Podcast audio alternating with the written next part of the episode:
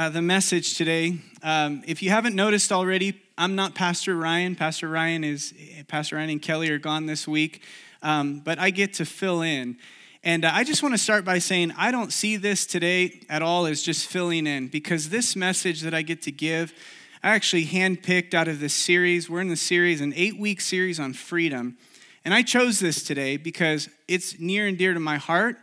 Um, I get the opportunity to do something that that scares me every time I do it, especially in front of a large group, and that's to be honest with you all, to be transparent, to be vulnerable. Um, but I believe with all of my heart that if we don't do that in the church, then where can we do it? If we aren't willing to experience healing and freedom and life inside this building, then I don't know where we can do it. I believe with all of my heart that this that church should be not a hotel for saints, but it should be a hospital for sinners where we can come in and we all realize, hey, we don't have it all together, but we get to come and together we get to allow God to do what He wants to do in our lives. And it can only happen by us recognizing that. We can't just go to church and pretend like everything's okay because everything isn't always okay. And that's why we need each other and that's why we need God. Amen? Amen. Amen. All right. Um, so last week we talked about the reality choice. Pastor Ryan talked about the reality choice. He talked about the, the fact that we need to get to this place. The first step in this process is getting to the place where we realize that I'm not God I admit that I'm powerless to control my tendency to do the wrong thing and that my life is unmanageable. Now, he described it really well last week. He, he, he really explained when it says powerless, it doesn't mean that something takes over us and then if we decide to shoot somebody, that we don't take responsibility for it. We take responsibility for everything that we do. But there's this spiritual thing that happens that the Bible says we're not in a battle against flesh and blood. We're in a battle in the spiritual realm against principalities and darkness of this world. And this battle, I think, is very well described by Paul in Romans chapter 7, which, by the way, is one of the most honest, wonderful, uh, passages in all of scripture because here's paul he's one of the greatest missionaries ever missionaries ever maybe second to jesus and he just opens up in this writing. And I'm sure he knows this is going to go just beyond the church that he's writing it to. But it goes on to say, where he says, Listen, I am miserable. Like, I am one of the worst sinners. I do the things that I don't want to do, and I can't do the things that I want to do.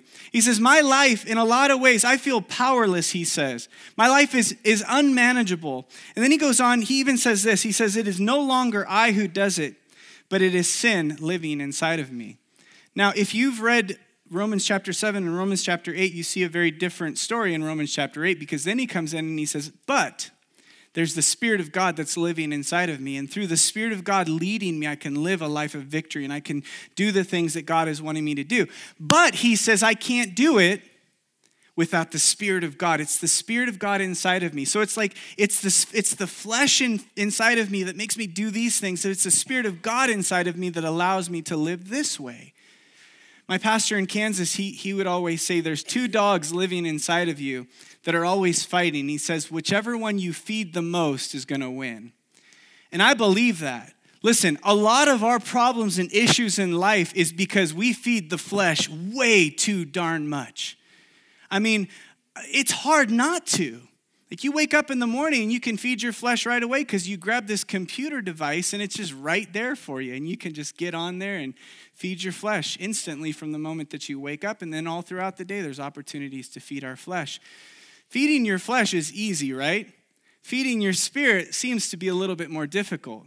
But let me tell you something even though it's more difficult, it's so much more worth it because it's the Spirit of God that we're feeding inside of us that brings us life, that brings us hope, that does so much in our lives.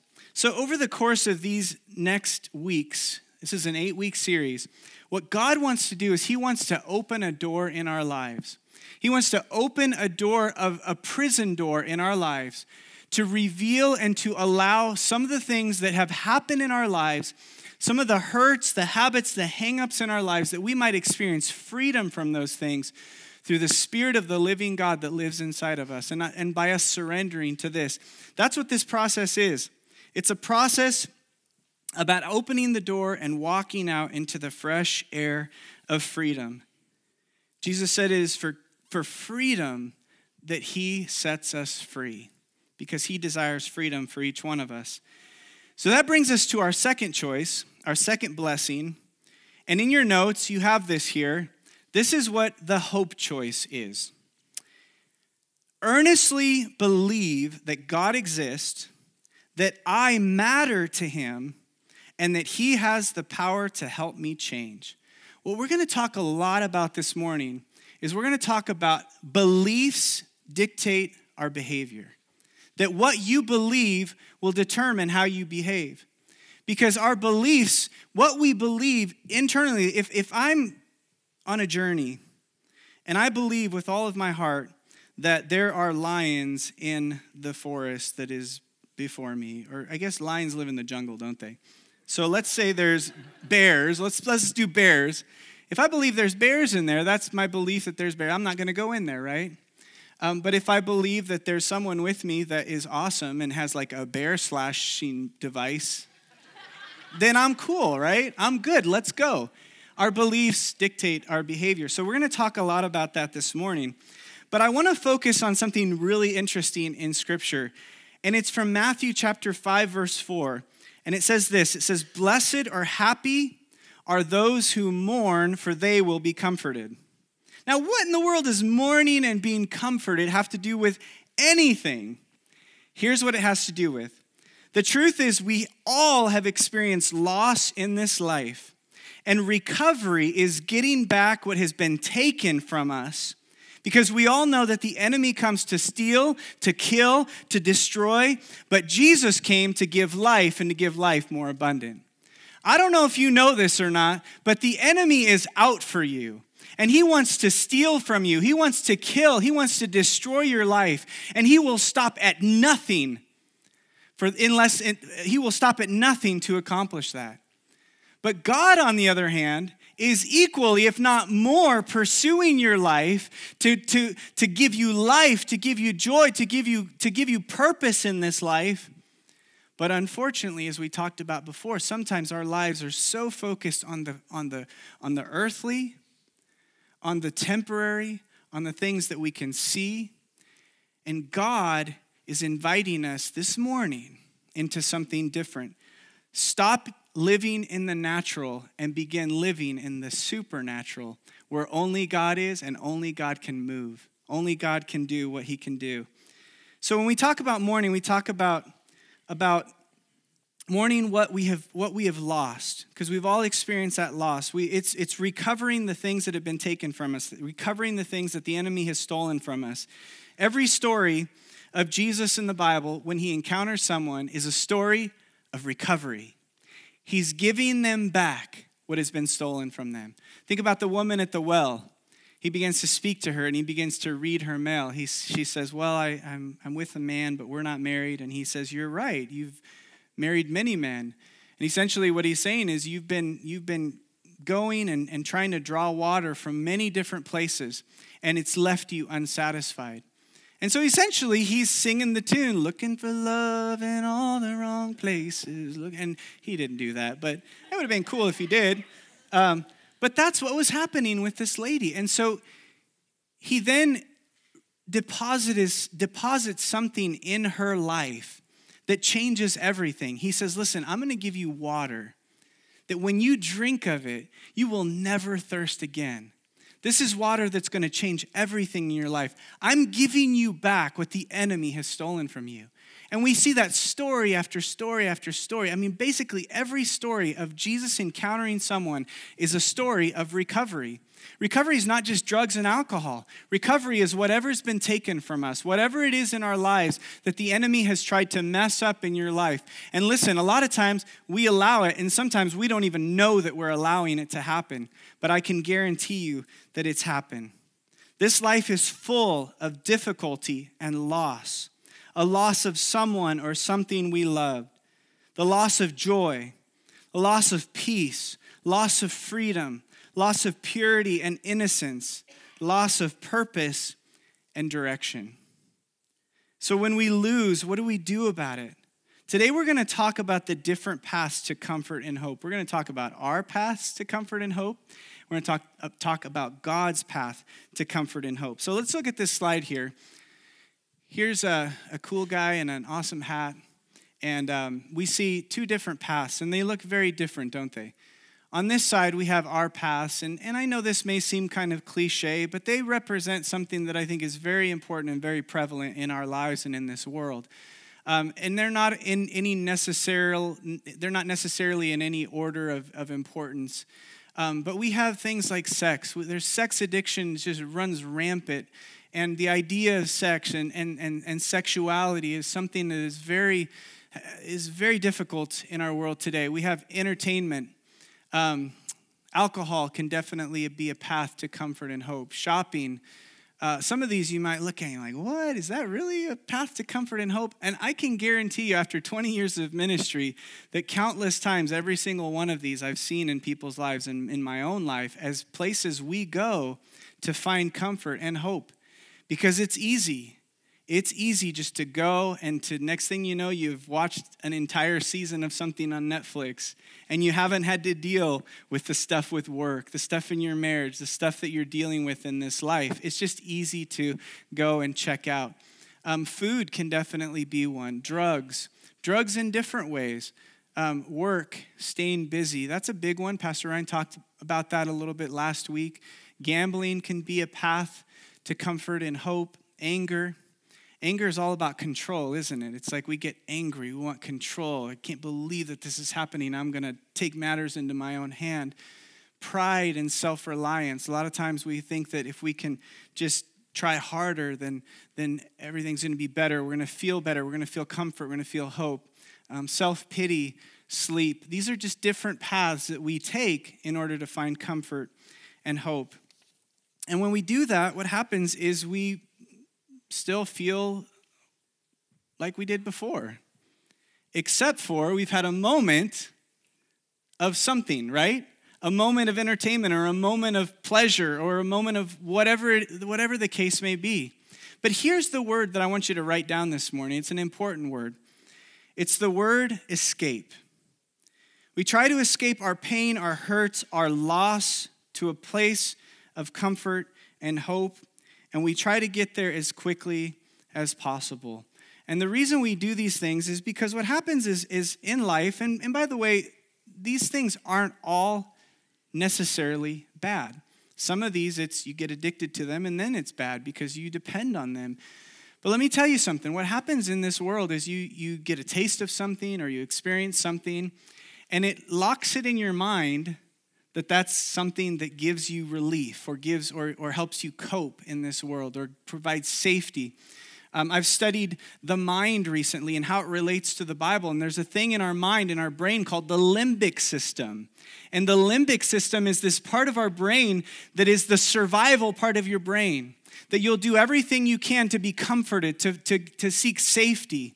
And so once we've experienced something, when something difficult comes up in our life, or when there's when there's a loss, or when something happens in our lives, our brain, the limbic system says, Oh, hey, don't forget about this one thing that you experienced. Maybe that will provide comfort and hope. And then you keep going back for it. Each time you go back for it, what happens? You need more, right? Before you know it, We've got a stronghold in our lives. We've got strongholds in our lives. We've got addictions in our lives. And these things are very, very difficult then to get rid of. And by the way, I'm talking from experience here.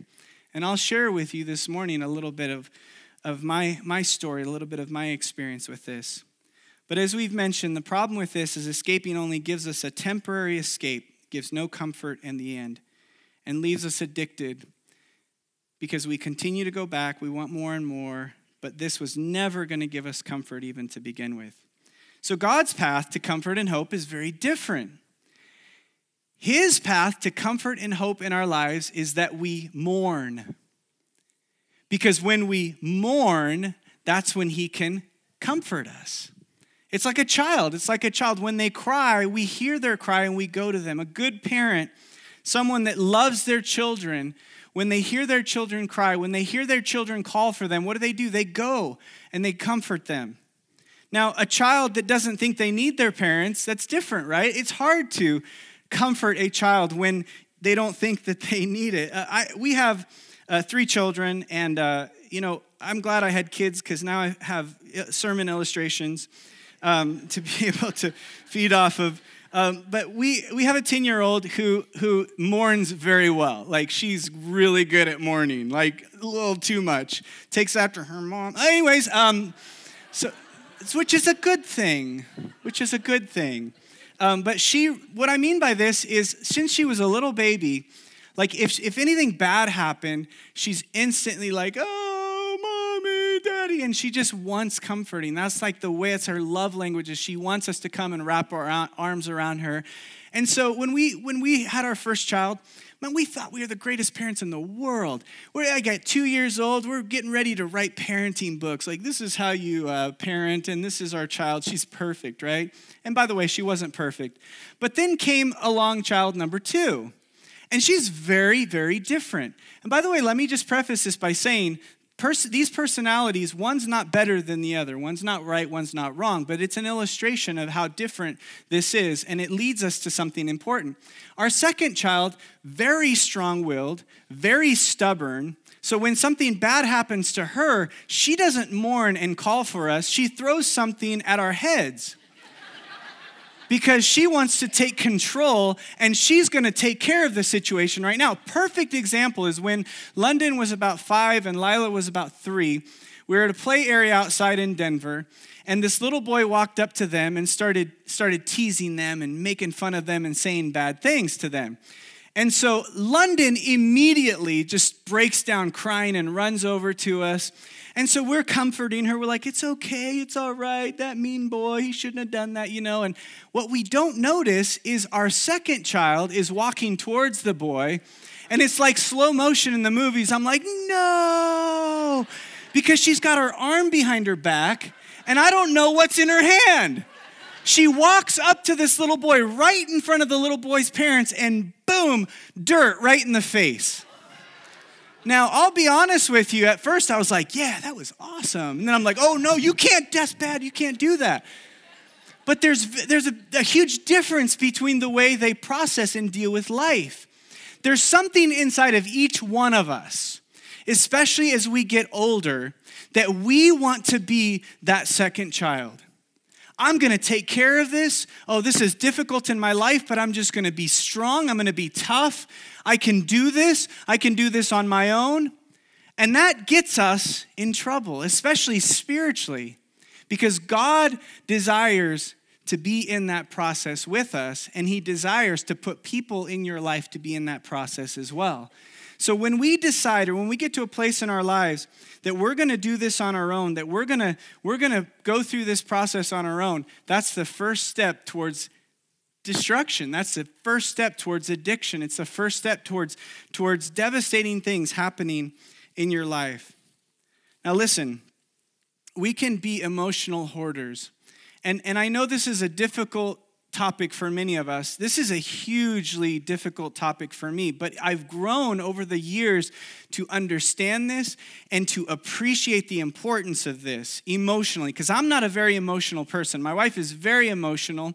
I'm not a very emotional person, so I can tend to withdraw, I can tend to isolate, and I just want to like, I just want it to, I just want to do this on my own. I want to make sure that that that um, that I'm in control. I want to make sure that that that whatever it is that I'm going through, that I'm going to be the one to solve the problem for that. What I've learned over the years is that gets me in trouble. What I've learned is I need to be open about what's going on in my life because if we're just hoarding all the time, we stuff it in, and I'm telling you, there's not a human being on this planet that is capable of doing that when before long this person isn't going to blow up and something's going to happen in their lives. We don't even know that it's happening it's called pride, and we don't even know sometimes that it's pride. I certainly look back and I see there was a lot of pride in my life because I'm just taking care of it myself. I'm just doing it myself. I'm just going to be strong. I'm going to be tough. But you know what happens? This is my personality. I'll let things go. I'll, I'll, just stuff it in. I'll stuff it in. And then about a week or two later, sometimes more regularly, it blows up. And unfortunately, my family are the recipients of it. And so the importance of mourning and allowing God to come in and bring comfort and hope in our lives is huge. And it's one of the first steps to freedom. It's one of the first steps towards what God wants to do in our lives and where God wants to take us. So, listen, mourning is deep sorrow for what has been taken from you, and it's God's path to comfort and hope. It's God's path to what he wants to do in your life. I love the message translation of this verse, Matthew 5 4. It says, You're blessed when you feel you've lost what is most dear to you, because only then can you be embraced by the one most dear to you. Many of you know I grew up in South America, in Chile. And uh, when I was in college, I went back to Chile for a summer to live there and do an internship there. And so uh, my, my, my transportation there was taking the bus around Santiago, but Santiago is huge. It's like 5.5 million people, and it's this huge city, and it's spread out. Um, and, and so I was making my way around the bus system and feeling pretty confident about the bus system, and I know what I'm doing. Well, one night I got invited to someone's house for dinner and it's some people that we knew when we used to live, live there back in the day. So they invited me to dinner, and we had a great time. And at the end of the night, um, they said, Hey, let's send our daughter with you to uh, get you back to where you need to go because it's late, it's dark, it's kind of dangerous out there. So she'll know how to get you back home. Well, I decided not to take them up on that. Number one, I think the girl was kind of interested in me, you know, and I didn't want to, you know, her to think this was a date on the bus. So that was one thing. But the true thing with this is that I felt like I had this. I felt like I was good. So I get on the bus, I go out, I get on the bus, and I think I'm on the right bus, and then I switch to this second bus. And I, I'm just confident. Yeah, I'm good. I know, I know where I'm going. And so this bus keeps going all these different places, and I don't recognize any of these places. And people keep getting off. Turns out by the end of this night, there's only two people left on this bus. One was me, the other was the driver. And so at about 12:30, 1 o'clock at night, this driver pulls into this field where there's all these other buses, pulls in next to these buses, parks the bus, turns it off, and gets off, leaving me on the bus alone in this part of Santiago that was that didn't look very safe. It, it looked like it didn't look like uh, an, an, American should be there alone. Um, and so I get out of the bus and I'm freaking out. It's like, how does this guy do this? Like his shift was over. He's just like, I'm done. I'm clocking out. Like this guy's not to make me work overtime. So, um, so I, I go outside and I'm just walking around. And honestly, this is the most lost and the most desperate I think I've ever felt, the most hopeless I've ever felt, because I have no clue where I am. There's no cell phones back then. I have no idea what I'm doing. Well, all of a sudden, kind of out of nowhere, I mean, he came from somewhere, but this older man walks up to me and he could tell, he could tell that I was lost and he could tell that I needed help. And so he just was so nice and kind and compassionate, and he he uh, he led me back to where I needed to go to to catch the bus that I needed to catch to take me where I needed to go. He knew exactly where I where I needed to go, and so he even walked with me. And as we walked, we talked, and it was it was really comforting. It was really incredible experience. And as I turned to say thank you to, to him, he had vanished. No, I'm just kidding. That, but how cool would that have been, right? I mean, come on. I've always wanted to tell a story like that. It was an angel. Wasn't an angel. He was still there and still very friendly, very nice. But the moral of the story is that I was hopeless and I needed help and I was willing to take it. But sometimes what happens is we're not willing to take help until we're desperate.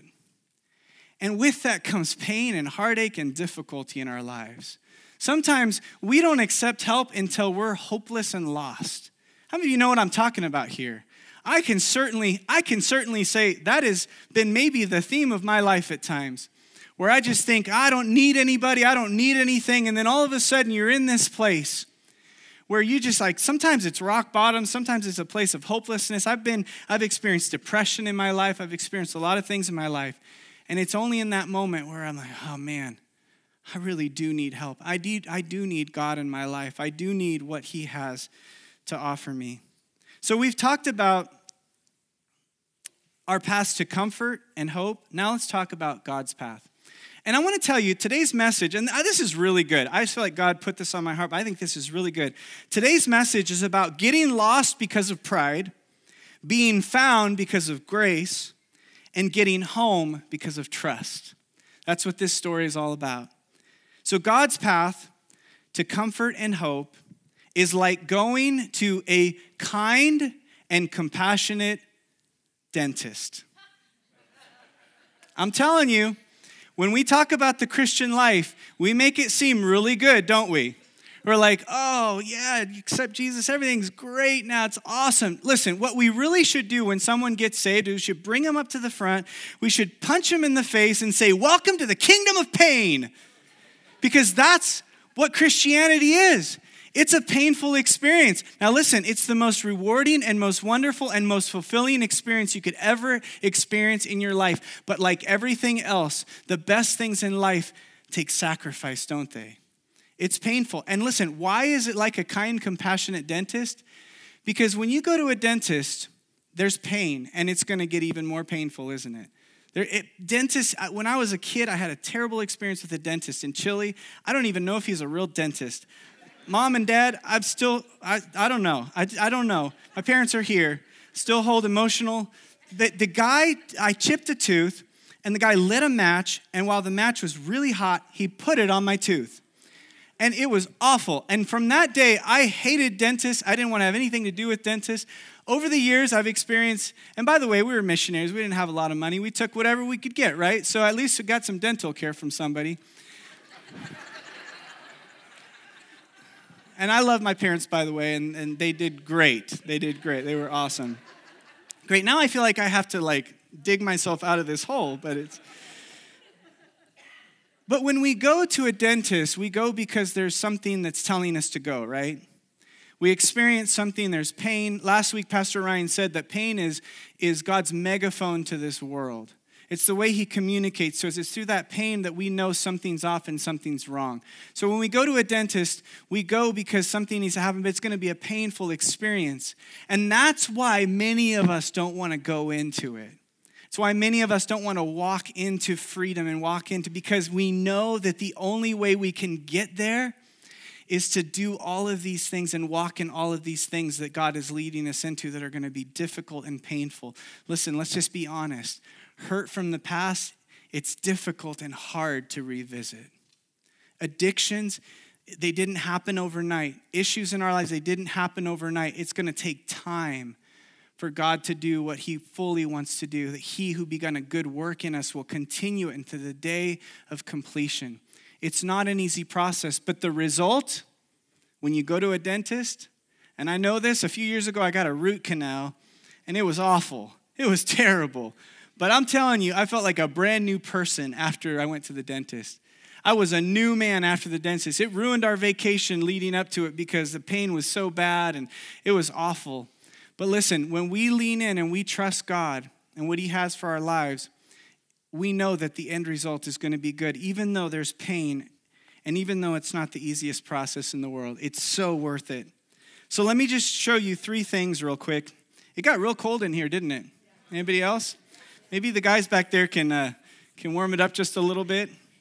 Um, I'm hoping it's just the temperature and it's not anything else, uh, if you know what I mean. So, three things. Three things that, that God wants us to understand as we go into this. Number one is we need to see who God really is. This is important. I told you earlier that our beliefs dictate our behavior. And so I want to talk about this. We need to see God for who he really is. We will either see God as a comforter or a condemner. And it's really easy to see God as a condemner because we easily take on guilt and shame and condemnation. We feel unworthy. And so we begin to see God as a God that's just an angry God that sits up in heaven and just waits for you to mess up so that he can punish you. That's not the God that the Bible displays. In fact, let me just read some of these passages for you. Romans 8:34. Who will then condemn us? Will Christ? No. For he is the one who died for us and came back to life again for us and is sitting at the place of highest honor next to God, pleading for us there in heaven. Psalm 86 But you, O Lord, are compassionate and gracious, slow to anger, abounding in love and faithfulness. 2 Corinthians 1 3 God is the Father who is full of mercy and all comfort. Psalm 23 Even though I walk through the valley of the shadow of death, I will fear no evil, for you are with me. Your rod and your staff, they comfort me.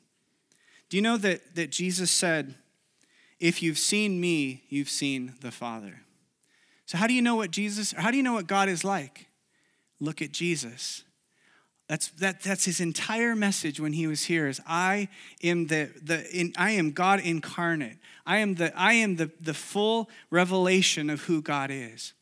And so look at Jesus to see who he is and look at Jesus' teachings to really understand who God is. This is huge because if you see God as a condemning God, you won't run to him, you'll run away from him.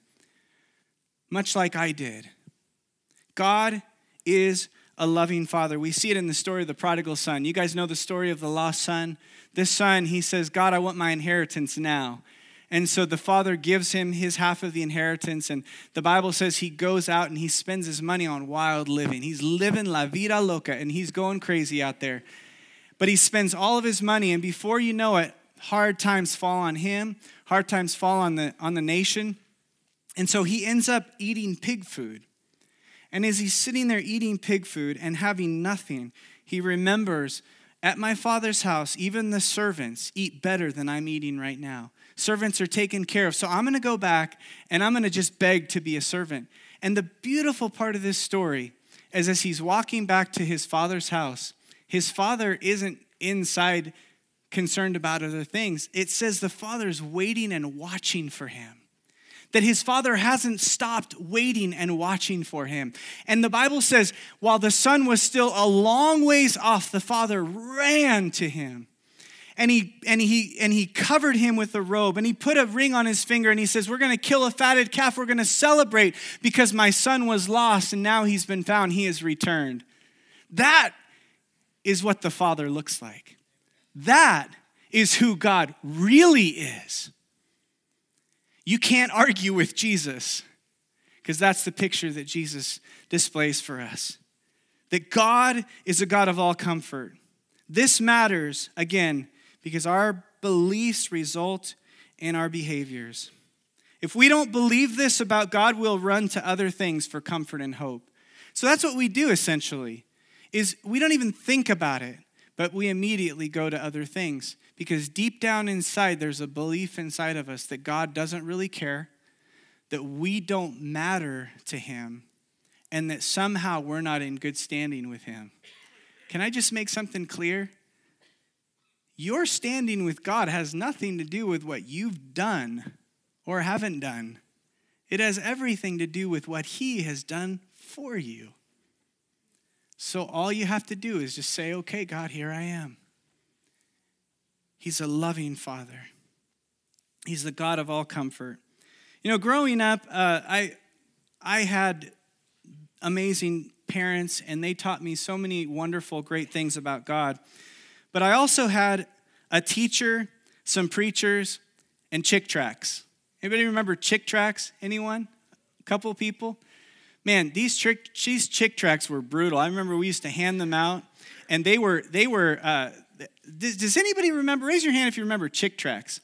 I'm not saying they were all bad, but the ones I got were bad, man. They scared the hell out of me. They literally did. Like hell, the, because it was all about hell. It was all about condemnation. And, and I remember opening these up and people getting hurled into hell, and it was frightening. And uh, I had a teacher when I was in, in, about third grade, and she was just mean, and she was at a Christian school. And I remember she, she, would, she would point her finger at us, and she just was mean. I remember one day I got in trouble. I did something dumb. I know it was dumb, but I was only, you know, seven, six, seven years old. All six and seven year olds they don't even know how to not do dumb stuff, right? I don't know. Maybe, maybe there's some. That, I didn't know how, and so I did it. And I remember the teacher just getting in my face, and she was so angry and she was so mean. And she said, God is angry with you. He doesn't like you when you do that. And, he, and she said this She says, she, He wants nothing to do with you when you act like this. And I, I was, that was devastating to me. I didn't tell anybody that she had done that, but I believed her. I believed her because she was someone that represented God to me. And then there was preachers growing up that I saw, and they were all about hell, fire, and brimstone. Now, I'm not saying we shouldn't talk about hell. I'm not saying we shouldn't. We need to. It's important that we know the whole counsel of God. We know everything about the Bible. But when people try to scare you into heaven, there's something a little off there. It's called spiritual terrorism. Honestly. Because the Bible describes it as the good news of the gospel of Jesus Christ. And the good news is that he came to save us. Jesus says, I don't come to condemn the world, but to save the world to myself. Maybe you can think of somebody in your life or people in your life that painted a bad picture of God. Sometimes it's leadership in our lives, sometimes it's parents in our lives, sometimes it's the lack of leadership or parents in our lives. Um, but what happens is, is we're left with with a false view of God. You guys know what I'm talking about? Um, I certainly fall, fell into that. And I know it's, it's, it's a very common, very prevalent thing in our culture. But the reality is, is that God is the God of all comfort. He's a father who's crazy about each one of us, that sits at the window waiting and watching when is my son going to return? When is my daughter going to return? He's the God that leaves the 99 for that one He's willing to do that. That's how much He loves you and pursues you and pursues each one of us. So, number two, first one is we see who God really is. And number two is we must see who we really are. I must see who I really am. Now, this is a really important step because, first off, we have to be willing to admit and recognize our brokenness um, and, and be willing to be honest about it. Because there's no one that isn't broken. There isn't anyone who hasn't sinned. There isn't anyone who hasn't had difficulty, who hasn't messed up in their lives, who hasn't who hasn't done things that they wish they hadn't, hadn't made decisions they wish they hadn't. And why this is so important is that until we're willing to admit that, then we are closed off to what God wants to do in our lives or how God wants to use people, people in our lives. It's a prideful thing. We think everything's okay. A lot of times, what we can do is we can say, I'm just going to try harder and it's going to get better. Well, if willpower was the way to do this, then it would have happened by now. But it hasn't. And so we need God and we need what He has for us. So it's important that we recognize our brokenness and that we're willing to be honest about it. And secondly, I have to know who I am. I have to know I am a son of God. We have to know that we are sons and daughters of the living God that He is our Father, that He cares about us, that He pursues us, and that He loves us more than we could ever even possibly imagine. It's important to know that we're broken, but that God comes into the middle of the brokenness and the mess of our lives and makes something beautiful. You know, when Jesus came to this earth, it was in a really difficult and dark time in human history. But he came to this earth. He was willing to get into the mess of our lives. You don't believe me? Did he spend any time with the people that had it all together? No.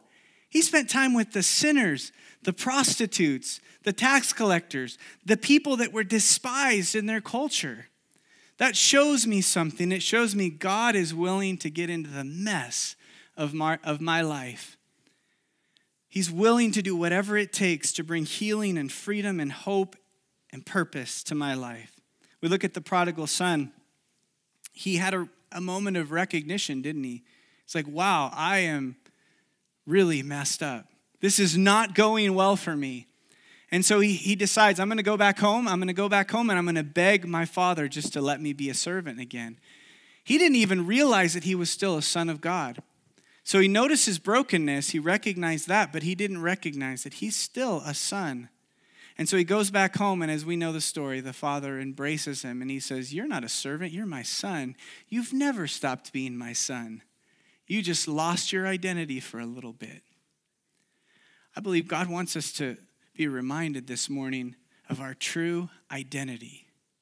And that is, we are sons and we are daughters of the living God. That we are loved, that we are pursued, and that He stops at nothing to be with us. There's many scriptures there that you can read on your, on your page, all of them pointing to the fact that God loves us and that we matter to Him. I just want to stop before I give the last point this morning. I just want to focus real quickly on the fact that you matter to God. It's hard to even know how to communicate this because it, it feels cliche to say things like, he wouldn't have made you if you don't matter to him. But it's the truth. He created you. The Bible says he knew you before you were even born. He knows how many head, how many hairs are on your head. He knows everything about you. You matter to him. Do you know that the Bible also says in uh, Psalm 139 it says, "How precious are your thoughts about me, O God? They can't they cannot be numbered. I can't even count them. They outnumber the grains of sand." That is how much God thinks about you. That is how much you matter to Him. You matter to God. If you don't believe you matter to God, then your life is going to significantly, significantly display that. God wants you to know how important you are to Him, how much value you have to Him. You are so valuable. And He hates it when He sees His children hurting.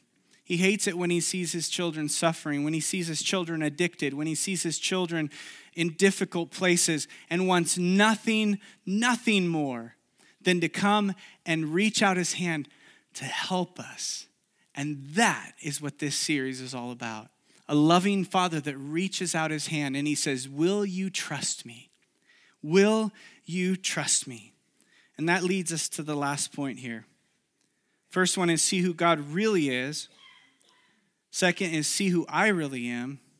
And number three is see how God can change me and see how God wants to change me. Listen, this is really important that we know this. God loves you exactly the way you are, but loves you way too much to let you stay that way.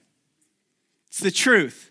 He loves you so much, but he loves you so much that he doesn't want you just to stay where you're at. He wants to take you to higher levels, to new places, to places of freedom, to places of life, to places of abundance, to places of prosperity. And I'm not just talking money, I'm talking prosperity in life because that's what he has for you. That's the, he's, you're his child. He has great things for you. But the only way it can happen is by us surrendering our own control and our own will and saying, God, okay, I'll let you do it. I'll let you do it. I'll let it be your way, even if it's painful, the digging up process. Even if it's painful, I'm going to let you because I trust you, God. It can only come from God. None of us have either the motivation or the power to change ourselves. We don't. Now, there's little things we can change. My wife really likes it when I take out the trash on time, you know, things like that. And, and uh, I could do better at being more timely on it. Now, I think no one should put anything in the trash when it's full. I mean, that's just a thought, you know, that like my kids and my wife, like if it's full and flowing over, like it's full, you know, start a new bag, you know, those kinds of things. Little things that we can all change in life, right? But I'm talking about the deep spiritual things that God wants to change in our lives. That He who has begun a good work in us wants to continue that. The Bible describes us as masterpieces. Did you know that? You know what that means? It means you're a piece of work. that we're all a piece of work. And that his masterpiece doesn't mean, oh, I found someone that's perfect. They're my masterpiece. No, because that doesn't even exist. You know what a masterpiece is? It's a picture with contrast. It's like, whoa, this is how things were. This is what things are now. Well, this is how difficult things is. This is where God has brought me. That's the contrast that we see, and that's what makes a painting beautiful. Is we see the shades and we see the differences in the picture. We see where we once were and where God is taking us, and where we now are, and where God, what God is doing inside of us. That's the beauty of what a masterpiece is. It's what God is doing in our lives. And we see this with the prodigal son. What changed him? What established him back to his right place? It was the love, mercy, compassion, and kindness of his father. That's what did it. It wasn't the condemnation, it wasn't the pointing of the finger. You know, I've still to date never seen someone come to know Jesus by being yelled at and talked down to. But I see people come to Jesus all of the time through compassion, through love, through mercy, and through the heart of God towards people. So I want to end by just giving you just a little glimpse into my story. as I told you, I grew up in, in South America. I grew up in Chile. And uh, it was kind of difficult coming back to the United States because I was this little blonde haired boy with a Spanish accent. And uh, I didn't feel like I fit in here. I didn't know really where my home was. I was born in the United States, but I had grown up in, in South America and Chile. And so it was difficult. And, and I didn't know really how to process life very well. It was, I, would had, I had beliefs from, like I said, the, the teacher and preachers and different things that I'd experienced. And so I came back and I just wanted to be an American kid. And, and uh, I, I remember uh, just the difficulty in that and, and struggling with identity and just not knowing who I was, struggling with who I thought God was. Um, and, and, a significant thing happened to me when I was about 15 years old. Um, I was at my uncle's house, and he had an area in his house that had uh, some I had pool table, ping pong table, but I also had a big screen television. And this was back with VHS tapes. He had this huge library of VHS tapes, so we would watch like The Karate Kid and watch different movies. Well, one night, somehow, I found myself alone down there, and I don't know where everybody else was at. But um, I discovered a collection of tapes that piqued my interest, and so I, I put one in, and uh, it happened to be pornography. And I remember just feeling so wrong about watching this, but there was something about it that just drew me in, and it was really an interesting experience. And um, after that night, I remember just feeling this overwhelming sense of guilt, condemnation, shame. Um, all of a sudden now I'm hearing the teacher telling me in my in my head I hear the teacher telling me that God hates me, God wants nothing to do with me. I hear the preachers telling me I'm going to hell. I see the chick, Chick tracts and it's me in there, you know, being condemned and thrown into hell essentially. And I went to bed many nights after that feeling like I was going to hell. And I wanted to tell my parents what I'd seen. I wanted, I'd never seen anything like that before. And I wanted to tell them. But it's just like the enemy does. He lies to us. He's the father of lies. He tells us, he, said, he says, no, you can't tell them. They'll, I mean, I didn't think this, but it's stupid lies. Like they'll, they'll think you're terrible. They'll put you up for adoption. I didn't think that was going to happen, but I mean, you think terrible things. And it was just, and so, so what I did was I kept it to myself. And I remember thinking, I'm just never going to do that again. It's going to be uh, like, uh, God, I promise you, that's it. I'll never do it again. But the reality is, is we're only as sick as our secrets. And so it accumulated. Before I know it, I'm in high school and I'm sexually active and doing things in my life that completely just walking away from God. I walked away from a God that I thought hated me. Especially now that I'm into this world and these, these things that I'm covering up and that I'm hiding. I can't tell my parents, I can't tell anybody. I go to church every Sunday. I can't tell anybody because when you go to church, everybody's dressed so nice, and you think you're the only one in the entire building that has anything wrong going on in your life. That's how I felt at that time. So I just kept it hidden. I kept it hidden. When I was 18, I had an incredible experience with God. So I decided to go to Bible college. But my belief system was still so off that I kept it hidden. I remember thinking, if I go to Bible college, surely that will cure this. I won't have any issues with this anymore. I won't feel depressed. I won't feel lonely. I won't want to look at pornography. Everything's going to be fine. I went all through Bible college addicted. And back then we didn't really have the internet. It wasn't, but it was it was an addiction. It was something that I I mean I could go maybe a month or two without acting out, but it was I would always go back to it because it was hidden. I graduate from Bible college. I, I take a position as a as a on, on a on a staff at a church in Kansas.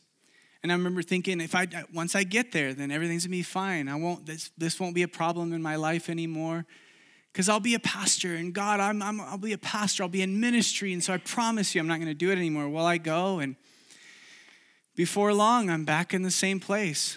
And it got bad. Like the second year that I was there, I lived in this little house alone, and I was so depressed, so depressed, addicted, hated myself, felt like God hated me. And I'm in ministry. I'm getting up in front of people so fake, saying, Oh, God loves you. He thinks you're great. And then I'd go home and think, God hates me and thinks I'm terrible. And it was in that season, through different people, through different messages, through my pastor in that church, a, godly man of mercy and compassion, that I began to see God differently. And I remember so clearly, God in that season of my life invited me into something I'd never walked in before.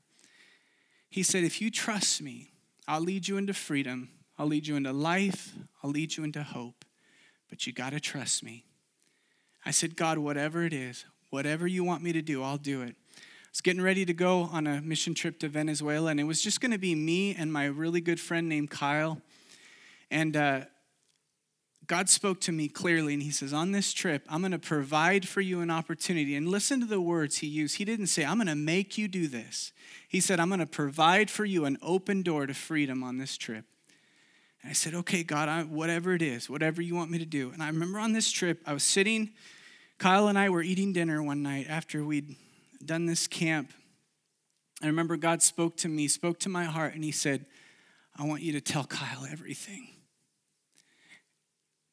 Start from the beginning. And I don't know why this is so difficult.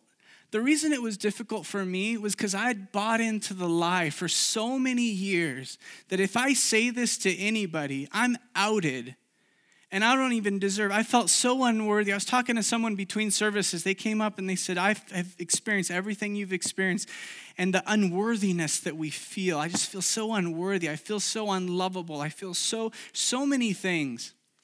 It was so difficult, but I said, I'm tired of living this way." And so I remember just telling Kyle everything, and I trusted Kyle. He was a good friend of mine. And I believe that when we do this, it's got to be someone that you trust. But I told him everything and I, I just laid it all out there. And we cried together because he was willing and able then to confess things in his life. Did you know that the Bible says when we confess to God, he forgives us? But then when we confess one to another and pray for each other, that that's when he heals us? Is that interesting?